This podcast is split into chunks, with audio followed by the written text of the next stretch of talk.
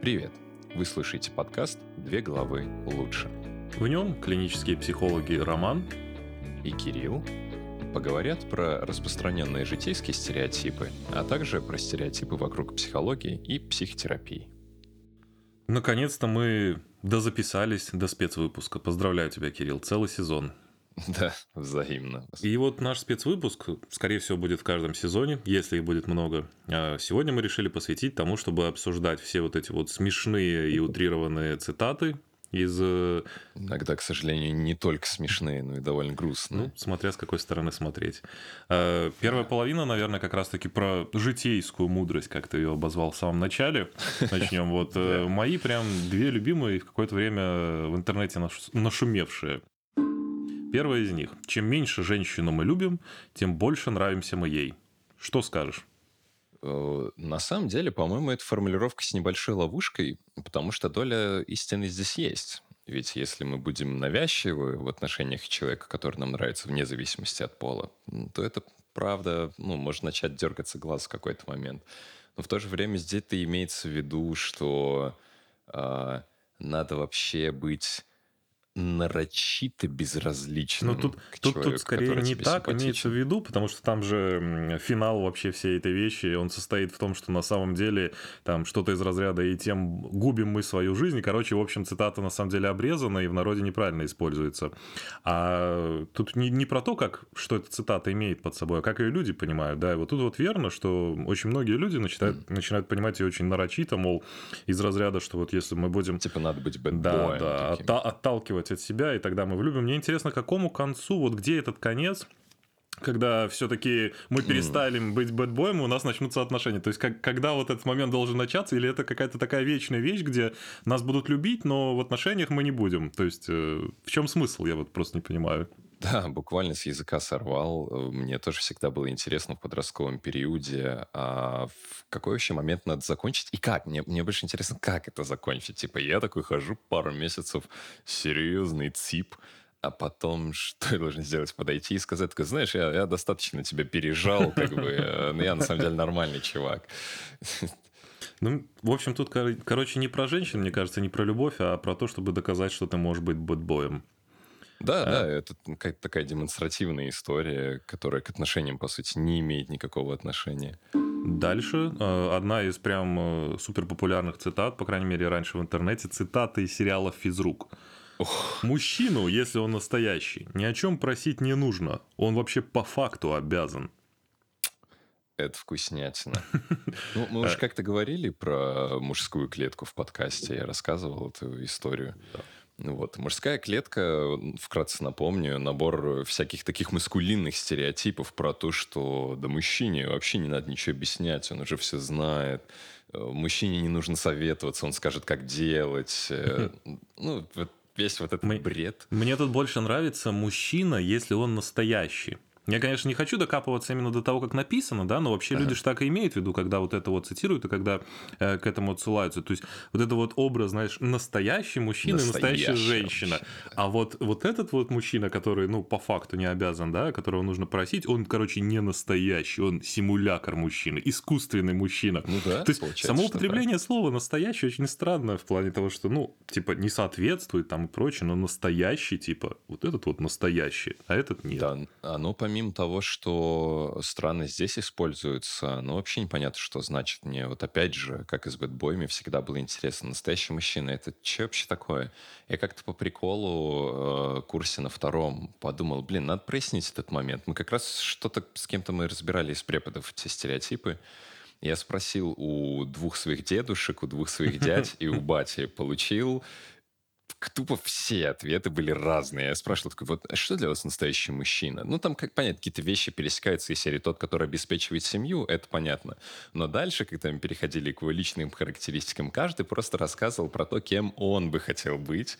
И, ну, и с учетом того, что они, понятно, как минимум в силу возраста разные жизни немного живут, то там и фантазии влажные тоже отличались. И вот интересно, мужчины, которые говорят про себя, вот как мы выяснили, что это они такими хотят быть, да, это вот mm-hmm. они получается, хотят быть кому-то обязанными. Это очень интересная позиция.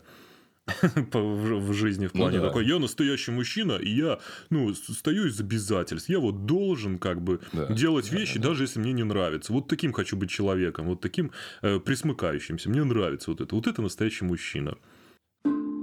Итак, со всеми он урод, ну, в плане поведения там, Ага, наверное, ага. вряд ли внешне.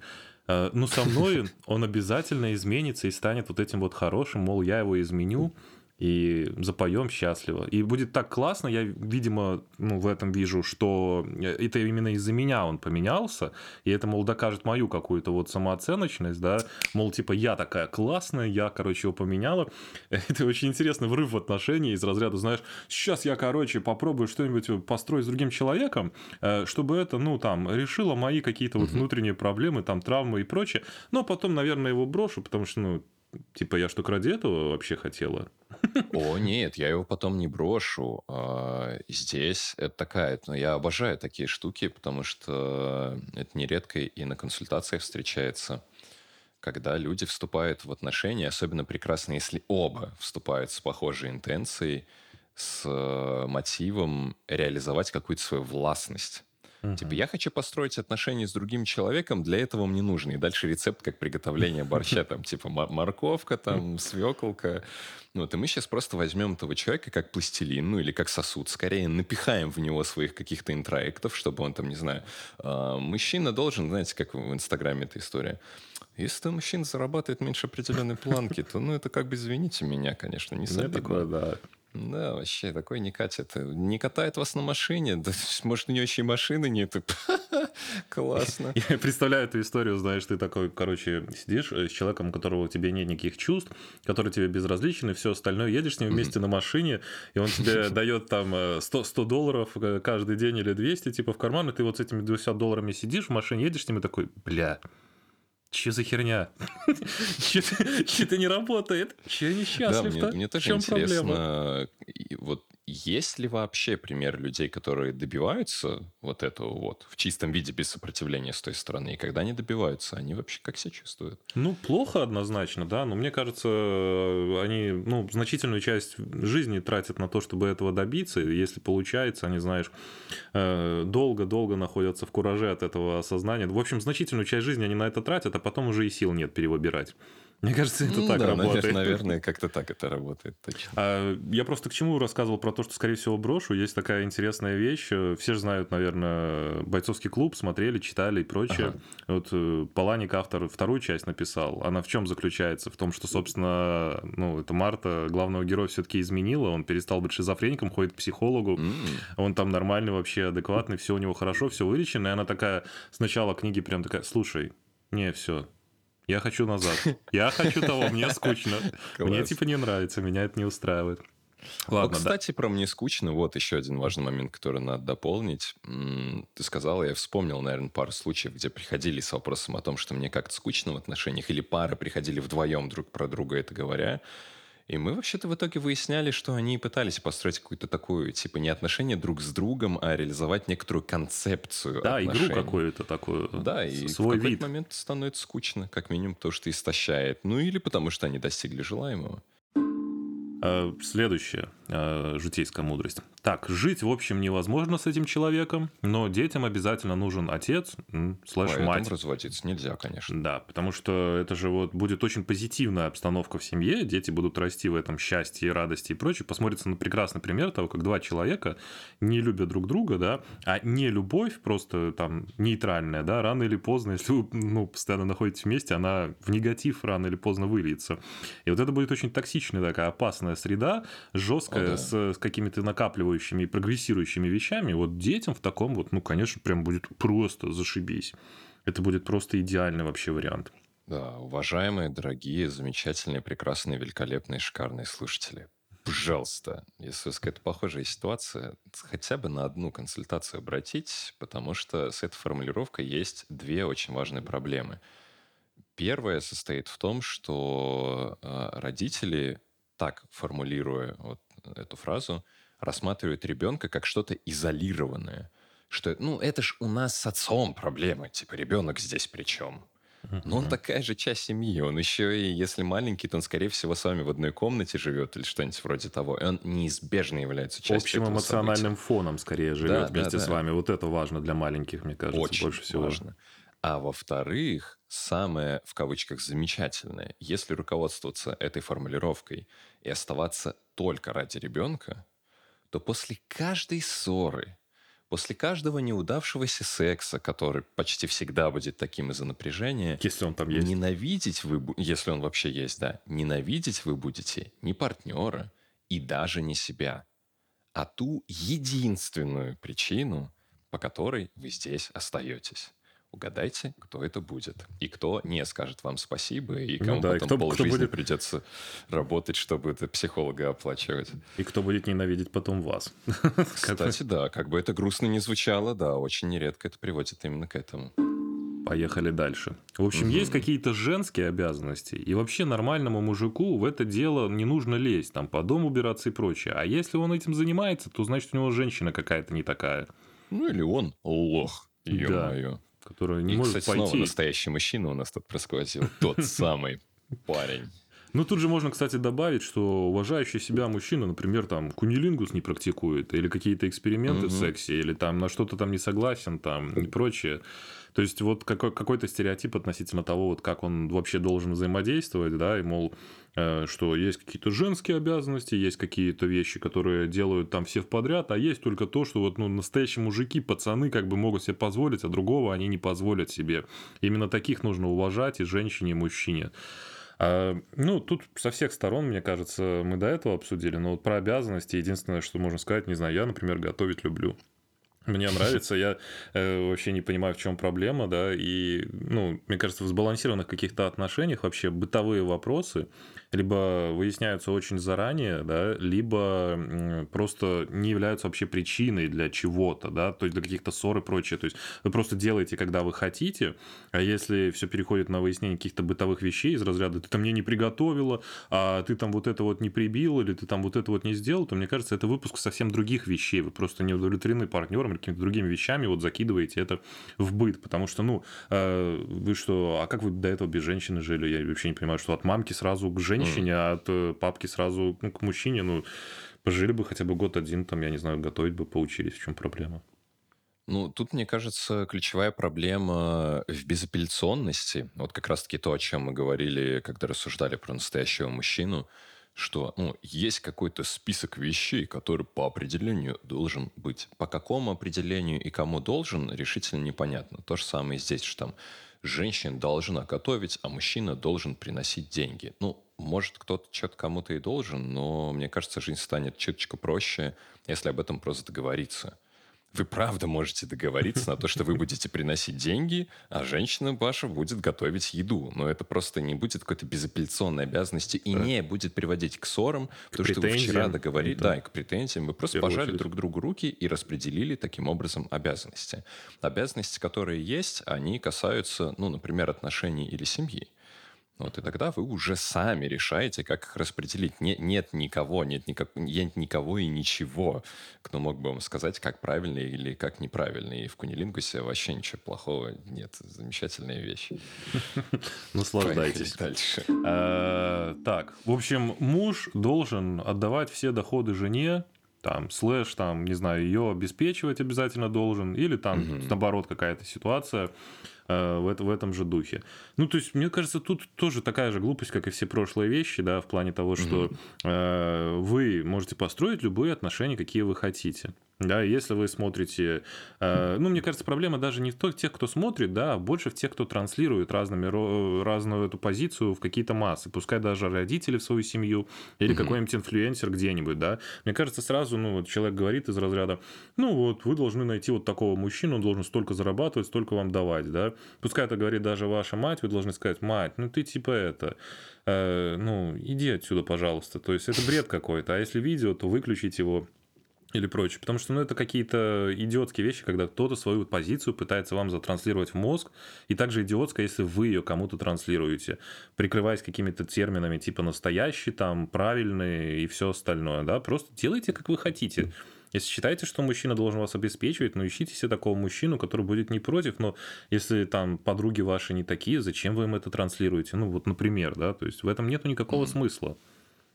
Ну, на самом деле, касательно вот какой-то идеи, что там мужчина должен обеспечивать женщину или наоборот, вообще нет никакой проблемы. Я все еще говорю об одном и том же, о чем уже два раза сказал. Вы просто говорите. Если вы договорились, что кунилингус это западло, э, и вам должны отдавать все деньги и катать вас на Порше, и никто не против, это по обоюдному согласию штука, блин, я за вас рад. Развлекайтесь. Хорошего угу. вечера. Хорошо. Ну и напоследок, э, мужчинам очень необходим секс. Э, поэтому нужно подстраиваться, как и там в плане внешности и, своей, и всего остального, так и в плане своих сексуальных желаний. Иначе ему будет плохо, и он от вас уйдет. Потому что они должны всегда получать какую-то определенную дозу секса. В общем, не знаю, я как мужчина со своей стороны скажу просто, что мне очень неприятно заниматься сексом с человеком, который этого не хочет. То есть, мне кажется, это очень здоровая позиция. Ну, не то, что не очень приятно, да, но просто, например, если у меня будет секса в два раза больше, но половина этого секса будет э, связана в том, что девушки не будет инициативы и какого-то желания и эмоций, да, я буду видеть, что это какой-то напряг для нее, для меня это будет очень странный секс. Мне кажется, такие вещи, наоборот, испортят нашу сексуальную жизнь, да, а не как-то, наоборот, сделают ее лучше. То есть я вот именно такую девушку, мне кажется, и перехочу, которая будет из надобности заниматься заниматься со мной сексом и делать это, ну, таких, знаете, как в драмах каких-нибудь, э, где жен, жен, женой занимается сексом, а она в это время считает там, сколько отложила на пенсионный фонд. Ну, подписываясь под каждым словом, я со своей стороны бы еще дополнил, что эта формулировка обычно касается людей, которые находятся в зависимом положении от мужчины, ну, или наоборот, а, и воспринимают секс как некоторую плату типа, ну. я плачу тебе сексом за то, что ты обо мне заботишься. А, ну, если это так, то ну, без обид, но это большая проблема. Вот. И обычно, как раз-таки, как уже Рома заметил, к таким быстрее всего охладевают, потому что в этом нет никакого интереса. Ну, типа, это как деньги получить, получить на работе. Ну, в общем... вы просто получаете свою зарплату и не испытываете никакого влечения к начальнику.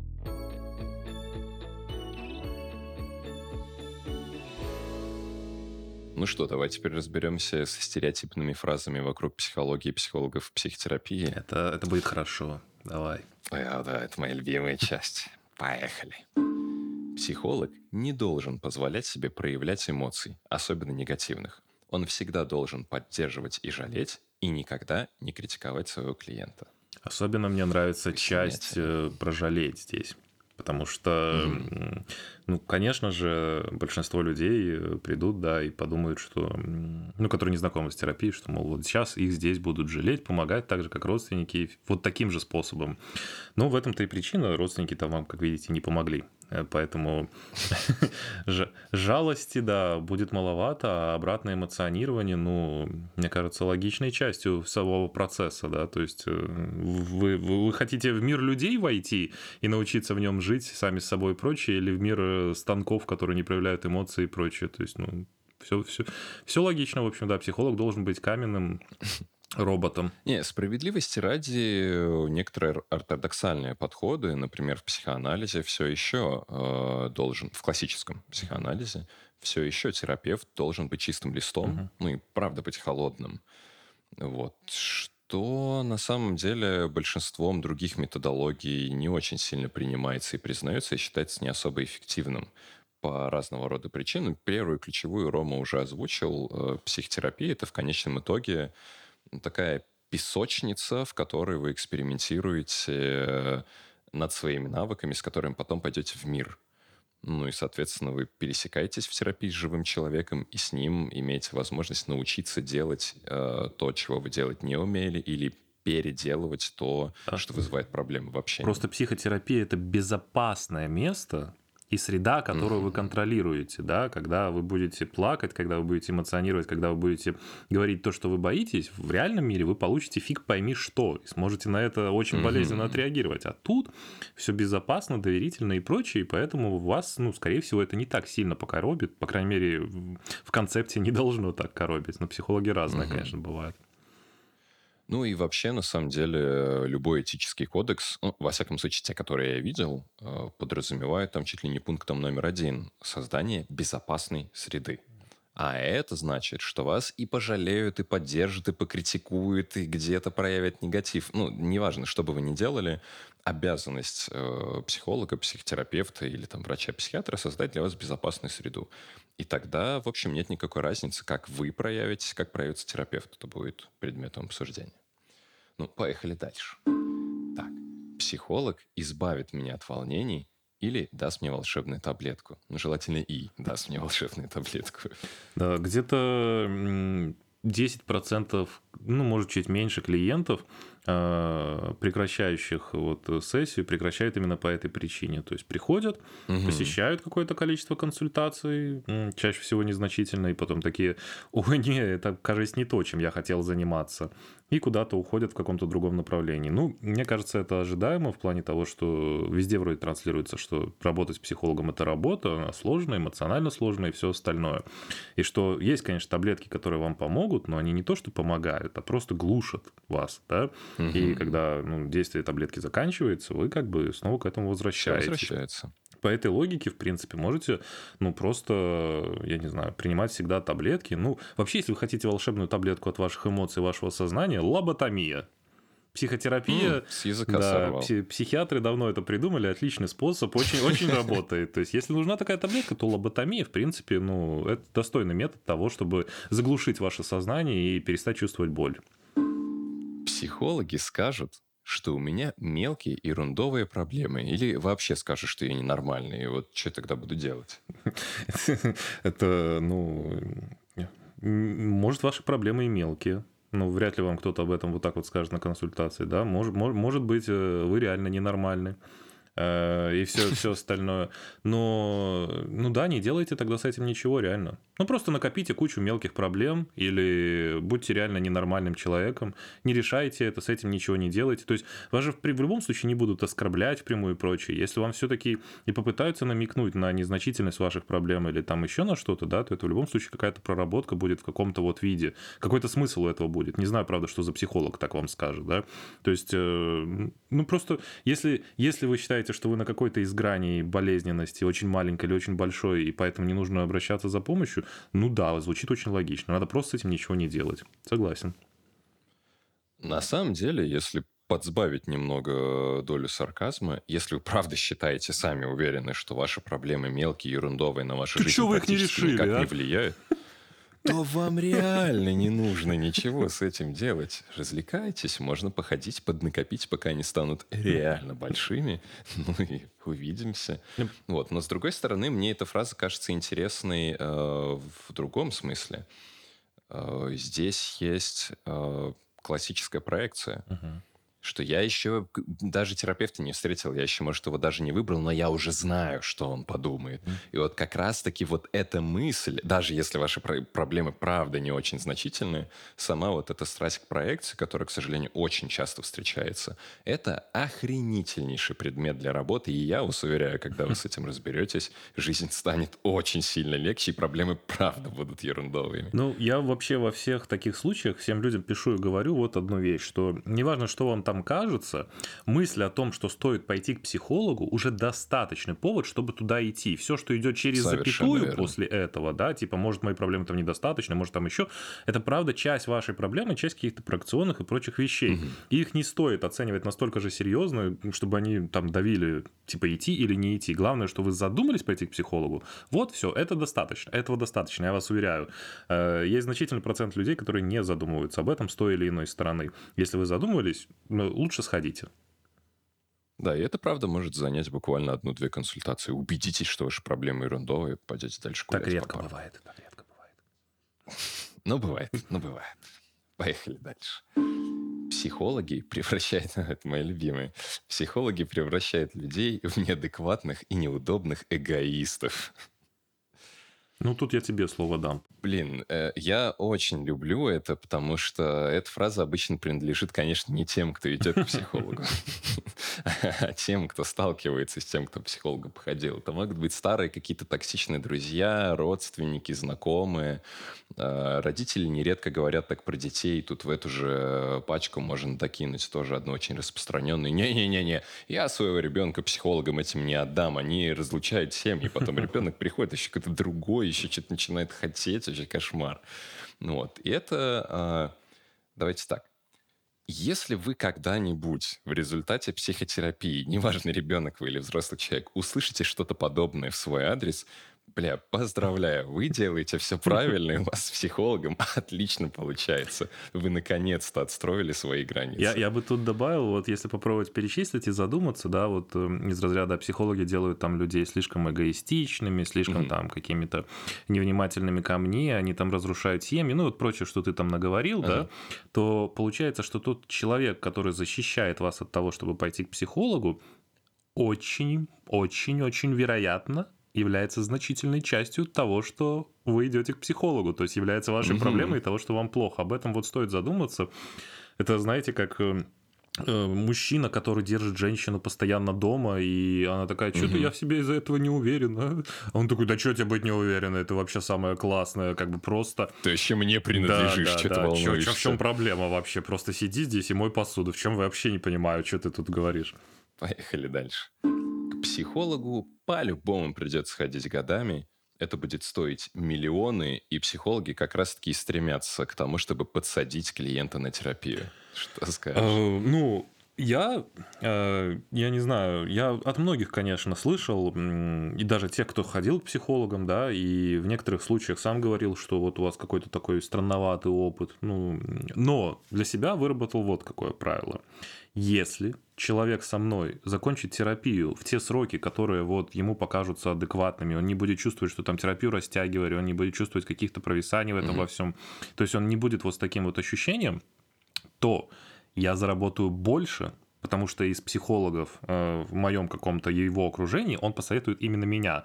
Мне кажется более, О, да. мне кажется более логичным, если на место этого да. человека, да, э, когда я отпущу его пораньше, решу его проблемы, сделаю все качественно и в нужные сроки, придет три или пять других людей, и за этот же промежуток, когда я вел бы его год, у меня будет э, за полгода пять людей. Мне кажется, просто посчитать, что я, как психолог, стремлюсь не к тому, чтобы затянуть терапию, а к тому, чтобы сделать ее качественной. Потому что зачем мне предоставлять некачественную услугу и потом э, ну, сидеть с двумя клиентами 50 лет? Это не очень много денег получится на самом деле, если даже с этой стороны рассмотреть. Я, несколько раз сталкивался, когда мне несколько раз в лицо говорили серии, ну вы что, вы же просто хотите заработать бабки и просто хотите, чтобы я вас просидел три года. Я говорю, подождите, вот ровно твою же мысль секунду. Если будем исходить из того, что я хочу заработать бабки, то последнее, что мне нужно, чтобы у меня здесь напротив сидел скептически настроенный человек, который будет постоянно думать о том, что мы занимаемся какой-то херней. Лучше я быстрее закончу свою работу, mm-hmm. и на него, правда, придет еще три человека. И второй здесь момент состоит в том, что я всех клиентов успокаиваю словами о том, что я сам по себе такой же э, эгоистичный и неудобный, у меня тоже есть терапевт, вот. И мне безумно скучно скучно и неинтересно делать свою работу долго, ну, именно вот ее умышленно растягивать. Непрофессионально, да, разжевывая. Да, и более того, я считаю это да, абсолютно непрофессиональным. И мне моя работа нравится не из-за возможности заработать деньги. У меня появляется возможность заработать деньги, потому что я делаю свою работу увлеченно и хорошо. А для этого мне должно быть интересно. Поэтому я, может быть, клиент может быть заинтересован в том, чтобы задержаться со мной на полтора года, но нет, спасибо. Я сам про себя уже все знаю. Нафиг мне психолог. С твоего позволения я же и прокомментирую. Вперед. Поздравляю, он вам не нужен. Ну, вообще, вообще, в принципе, если, если вы, ну, по поводу чего-то вот откровенно уверены, да, вы чувствуете какую-то непоколебимую внутреннюю mm-hmm. уверенность, а, то у вас все в порядке, круто. Да, то есть, ну, правда, есть маленькая проблема в том, что, ну, сомнения и внутренняя критика – это часть какого-то здорового, как бы, ощущения в себе, да, из разряда послушать другую позицию, почитать какую-нибудь, mm-hmm. э, там, научную статью перед тем, как э, делать какое-нибудь заявление, сомневаться в том, как пишется «тя» через мягкий знак или без в этом предложении. То есть, это здоровое состояние, вот эти сомнения. Все-таки, если у вас их никогда нет ни по какому вопросу, либо как кремень идет через всю жизнь, и все у вас вот э, кажется вам правильным относительно себя, то ну, в этом, мне кажется, будет какая-то определенная проблема, хотя бы просто даже для людей, которые будут вас окружать. Это очень сложный вы человек, если вы во всем уверены. Но если при этом у вас нет никаких проблем, отлично. Вы нам тоже ну, не нужны. Да, не, не идите к нам. Зачем вы нам? Вот это будет сейчас для тебя, твоя, твоя любимая тема в какой-то промежуток времени. Но у меня нет свободных денег на психолога, Рома. Ну да, я действительно очень много про это отвечал. Потому что, ну, на какой-то промежуток времени, причем когда ценник у меня был э, намного дешевле. Сейчас, когда ценник уже э, какой-то такой неплохой, да, э, люди практически на самом деле и не говорят о том, что вот, мол, нет, у меня нету денег, да. То есть, а вот когда определенная аудитория, которая тратит свои ресурсы, назовем это так, на очень странные вещи да. и сомнительным способом, да, она не понимает э, концептуально вообще идею вложения чего-то там в образование, в какие-то э, свой какой-то личностный рост, в какой-то комфорт, э, еще что-то, да, то есть она сосредоточена вокруг идеи того, что если я сейчас, например, ужму 10 долларов, э, то это, мол, вот хорошо скажется на моей жизни. Если я их отдам, то это плохо сказывается на моей жизни. И вот прагматизм куда-то вот дальше этой степени не уходит. То есть, угу. если я заплачу сегодня 10 долларов, получу знания и потом заработаю на них 20, нет это ерунда. Это, это, это, это фигня какая-то, я лучше просто зажму 10 долларов сегодня. То есть, ну, с, с таким подходом, на самом деле, э, в первую очередь, я бы даже не хотел, не хотел бы сталкиваться, если люди говорят, что у них mm-hmm. нет денег, я не убеждаю их по той причине лишь, что э, ну, с таким человеком сложно будет очень работать. Мне кажется, мы очень много времени потратим на очень странные вещи, и в результате выйдем ну, в какие-то нули. Поэтому да, ну и тут еще хочется дополнить, что часто к этой фразе докидывают, ну, блин, у вас у психологов вообще ужасно некомфортные цены, и это какой-то ад. И отчасти, да, да, довольно значимой части на самом деле, в этом есть определенный смысл, ведь мы всерьез ценим и воспринимаем то, за что реально платим, то есть это какая-то ощутимая для нас трата. Потому что если для вас психо... поход к психологу, где вы, по идее, будете работать, и как-то это потом использовать в своей жизни, равносилен тому, чтобы э, купить сырок в магазине. Ну, вы сырок в магазине купили, забыли, и завтра не вспомнили вообще, что он у вас был. Вот, соответственно, вы просто не воспользуетесь этими знаниями. Поэтому, да, у психологов обычно несколько некомфортные цены. Так и должно быть. Ну, тут рыночек решает. Видите, платят. Значит, значит, значит, правильные цены ставим. Значит, правильные. Если бы не платили, понимаете, если бы не платили такие цены, если бы это было не нужно, если бы это было бесполезное знание, если бы это вот так вот не получалось бы э, кому-то продать, то ну, тогда бы цены были ниже. То есть э, просто, видимо, видимо, потребность есть у людей в этом большая, раз цены не очень комфортные. Рыночек решает. Насчет рыночка частично, наверное, будет связано с этим. От молодых психологов нет никакого толку. И вообще, опыт самое важное. Иногда можно не иметь даже образования, но если ты там 40 лет занят своей жизнью, ты уже гораздо круче любого психолога, который всегда, вчера выпустился с психфака. Что думаешь? Э, ну, я вообще очень на самом деле радуюсь, когда э, в медицине э, любого рода попадаю к молодым специалистам. Понятно, что не только не, не к тем, кто только вот выпустился, да, но вот когда это молодой специалист, более-менее там проработавший какое-то незначительное mm-hmm. время, но получивший какой-то опыт, да, и в нормальном солидном заведении, э, я от этого больше радуюсь, чем от человека с, ну, с при, при, примудренным как бы внешним видом уже.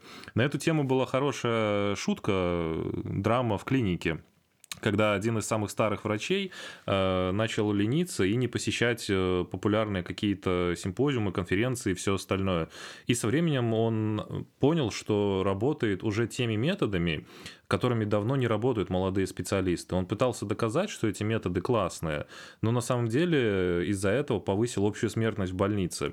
То есть, э, и это стандартная практика среди любого там, более-менее взрослого населения. Они перестают интересоваться новыми тенденциями, новыми какими-то mm-hmm. знаниями. Ну и более того, да, если вам 50 лет, можете идти к психологу, которому 50 лет. Но если вам, например, 18, Эм, нет, разные бывают психологи 50-летние, конечно, но шанс того, что никто не поймет ваши мемы из ТикТока, которые отражают вашу глубокую душу, э, значительный. Да, велика вероятность. Психолог – понятие круглосуточное и в любом месте. О, дай мне возможность. Спасибо. Обожаю. А, Я предоставляю всем своим клиентам возможность выходить со мной на связь между сессией. Ну, то есть мне можно написать и уточнить какой-то момент, какой-то вопрос. Ну, там, например, по домашке что-то непонятно. С этим нет никаких проблем. Но иногда, и как по моей личной статистике, примерно раз в полгода попадается хотя бы один клиент, который искренне считает, что э, он платит в принципе за взаимодействие с э, психологом, Покупает друга. а не... Ну, грубо говоря, да. Вот. Э, И правда искренне считает, что он э, имеет право там написывать здоровенные телеги, я обязан тут же на них отвечать и так далее. А справедливости ради, ребят, вы правда имеете право это делать. Другое дело в том, что я имею право это игнорировать. Вот. И тут, на самом деле, это просто вопрос договоренности между вами. И вот такие штуки, попытки между сессиями что-то навязывать, круто, что вам есть что рассказать. Но вместе с тем, э, ваше взаимодействие с вашим терапевтом является следствием динамики, которая происходит на сессиях. Если ее выносить с сессий, это динамику ломает и очень сильно портит работу.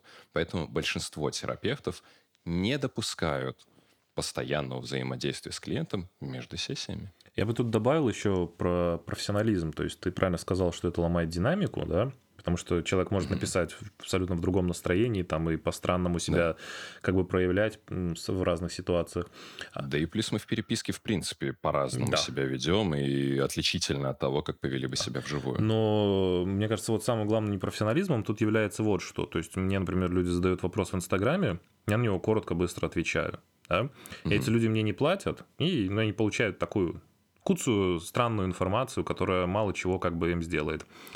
А человек, который мне уже заплатил деньги и который платит их на периодической основе, я не хочу предоставлять ему эту информацию куца. Возможно, мне есть больше, что тебе сказать. Возможно, мне есть там меньше, что сказать. Возможно, это нужно как-то правильно вплести в контекст. Возможно, мне нужно соединять это с твоим состоянием. То есть э, работа с тобой – это какой-то обширный процесс, который требует от меня много чего. И удовлетворить все эти вещи по переписке как бы я не смогу. Поэтому, если ты сам не хочешь, чтобы консультации ухудшались, как бы их качество, да, то ты и сам не должен хотеть работать со мной и переписываться вне консультаций. Окей, пойдет. Поехали дальше. О, тоже фаворит, один из моих фаворитов.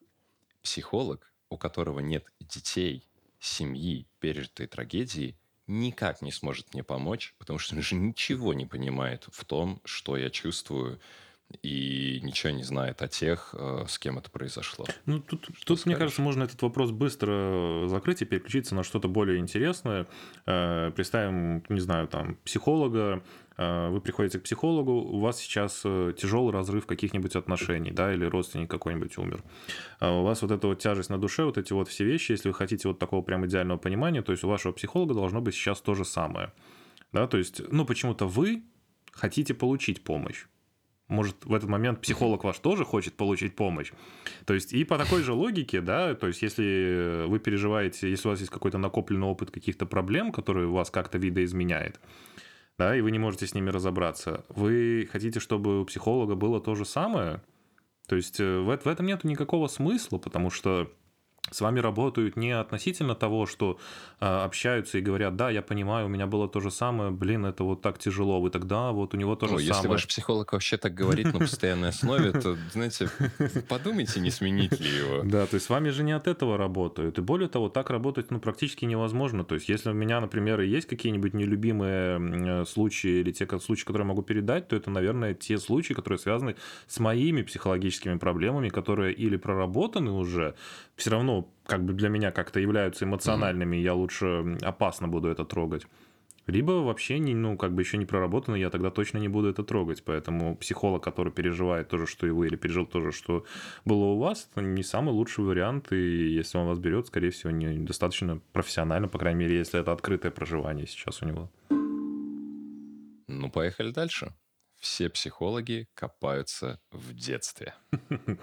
Все психологи копаются в вашей личности.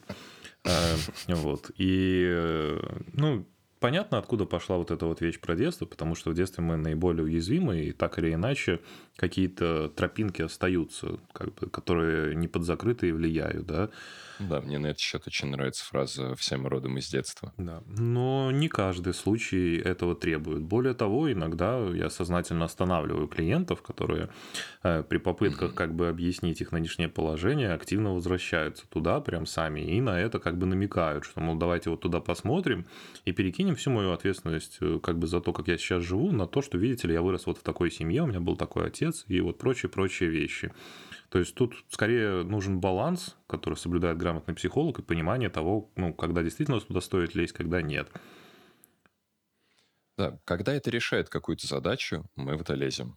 Когда это не решает никакую задачу, мы в это не лезем. Я всем своим клиентам говорю, когда происходит какая-то похожая история, что «Не, ну понятно, почему я так делаю сейчас. У меня же там это в 9 лет там mm-hmm. вот что-то произошло». Я говорю, секунду, секунду. Когда вам было 9, вы были в уязвимом положении и не могли отстоять никак свои границы, мне понятно, почему вы так делали или думали. Но вам сейчас 39, и мамы с папой за спиной не стоит, и они уже вами, слава богу, не рулят. Вы вправе действовать иначе. Но зачем-то, мой любимый вопрос, не почему-то, не по какой причине, а с какой-то целью вы продолжаете делать то, что вы делали. Тогда нам интереснее понять, как вы пользуетесь этим и зачем вы пользуетесь этим сейчас. И в детство да. нам лезть вообще не понадобится. Да, да, да. Психотерапия – это необходимость для каждого современного человека. Для каждого несовременного человека не необходимость. Тут опять же, как и из первой части, какие-то установки, общие слова, которые применяются, мне кажется, антиконституционно Зря я это начал. А, в общем, неправильно применяются. А, то есть, э, современный человек, что это такое? Это для каждого какое-то свое понимание. Хотите ли вы быть этим современным человеком? Что это вообще? Вообще непонятно, в общем, это термин относительно того, как он к этому применяется. И плюс необходимость в этом есть, если есть в этом необходимость как и в любом другом лечении. То есть, э, ну, осмотры, конечно, желательны, но осмотр своего психологического состояния, в отличие от медицинского, вы можете сделать и сами. Просто чекнув, mm-hmm. нормально вам вообще живется, счастливы ли, э, как бы хорошо ли все вообще вокруг во всех сферах. Если да, то да. А может, вы сами можете это решить. Не можете сами решить, но вот только тогда уже давайте к нам заглядывайте. То есть, до этого много как бы ступеней стоит пройти перед тем, как э, идти на психотерапию. Мгм. Ну, мне и добавить нечего. Поехали, значит, дальше к последней. Ага, тоже вкусная. Психология– это, во-первых, не наука. Во-вторых, я вообще в нее не верю. И знаете что? Это даже и не работа. А так, вот хирурга какие-нибудь реально делом занимается, а вы, ребят, ну, извините. Что скажешь по каждой из трех частей? Ну, как, как, как ты там говорил, э, не веришь ты в психологию, ну, и она в себя не верит. Э, э, ну, просто меня... Вообще, я больше люблю отвечать, что психология – это область знания, а не религия. Вот, поэтому, в общем, мне верить-то и не надо. Это, это не, не нуждается в, другая в, сфера. в поддержке того, чтобы существовало за счет да, всеобщей веры. Да.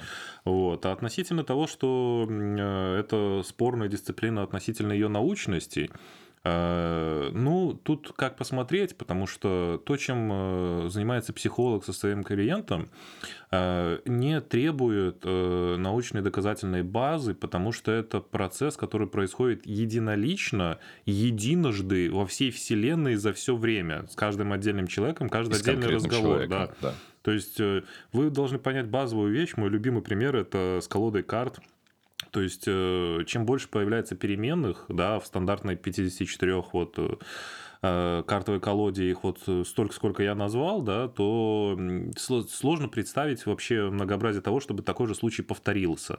И вот колоду карт практически, судя по всему, невозможно перетусовать одинаковым образом, если перетусовать ее три раза. То есть колода карт никогда не была перетусована одинаковым образом за всю историю человечества. И поэтому нельзя зафиксировать такие акты, как что-то научное. Да, нельзя, потому что не будет подтвержденного эмпирического опыта, который повторяется раз за разом. В этом плане, да, психологию сложно назвать наукой, но это не умаляет ее ценности и того, что в ней происходит.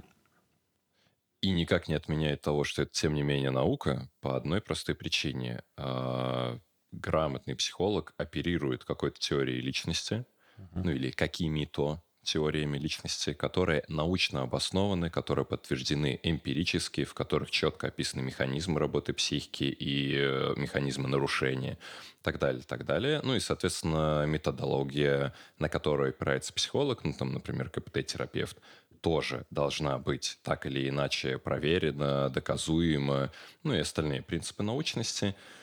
Но вместе с тем, да, в каждая ваша конкретная сессия, ну, она просто, это невозможно, Рома про это уже достаточно сказал, это просто невозможно эмпирически нащупать. Вот, поэтому является ли психология наукой? Да. Является ли психиатрия и психотерапия наукой? Да. Является ли процесс психотерапевтический научным от А до Я? Нет и не может быть. Ну, относительно того, что это вообще не работа, тут вот стоит добавить, мне кажется, одну простую мысль. Практически каждый человек, который занимается чем-то, он понимает тяжесть того, чем он занимается. Если он занимается этим постоянно, как бы, если он в это вникает, если он с помощью этого зарабатывает, если это вот э, то, что он развивает. Но вместе с тем ему всегда очень сложно понять э, людей, которые находятся на другой грани того, чем вот он занимается. Например, какому-нибудь человеку, который трудится руками, сложно понять тех, кто трудится своей головой или там своим воображением, да, потому что он не в состоянии представить процессы, которые необходимо делать для того, mm-hmm. чтобы это получилось. То есть, если мы возьмем какого-нибудь блогера-миллионника, а какой-нибудь человек с завода скажет, да, это не работа, или учитель какой-нибудь на них скажет, это же не работа, да, то ну, этих блогеров-миллионников не так-то много получится не так-то много получится людей, которые в этом преуспели, которые зарабатывают на этом деньги и прочее. Mm-hmm. И они добились этого, потому что они сделали какие-то определенные вещи, делают их и прикладывают какой-то труд. То есть э, это определенная работа.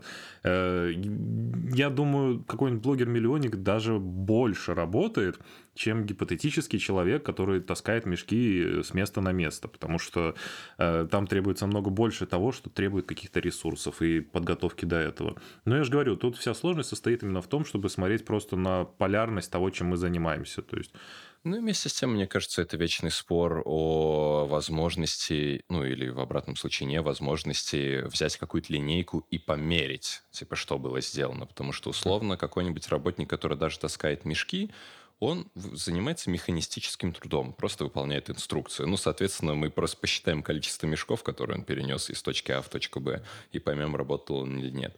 В творческой же работе ну, просто нет таких единиц измерений, слава богу. А психотерапия — это ну, как минимум процентов на 50 творческая. Ну, потому работа. что она через личность психолога проходит, да, да в этом есть часть И творчества. соприкасается с личностью с другой стороны. Да, поэтому... в, в этом есть что-то такое, хотя я бы больше, конечно, возвращаясь к прошлому, отнес ее к научному, нежели к творческому чему-то. Да, я почему и говорю, что именно процессуально это процентов на 50 творчества, но опирается сугубо на научные вещи. Ну, в идеале, конечно, можно и, а, не знаю, на глазах постоять. Ну, гвозди, кстати, классная штука, но это как-нибудь потом обсудим. Ты, только что сам себя что, закопал, выкопал это? Не, это на самом деле по большей мере шутка про инфо-цыган, то что гвозди тоже можно за 70 баксов одну сессию продать и совершенно уникально провести время. Но этим опытом я как как-нибудь в следующий раз поделюсь. Продашь э, гвозди? За 70 баксов, совершенно верно. Хорошо. Давайте лучше ко мне тогда. С вами был подкаст «Две головы лучше». Вы можете подписаться на нас на всех актуальных подкаст-площадках и в Телеграме. Ну а пока, пока. До встречи.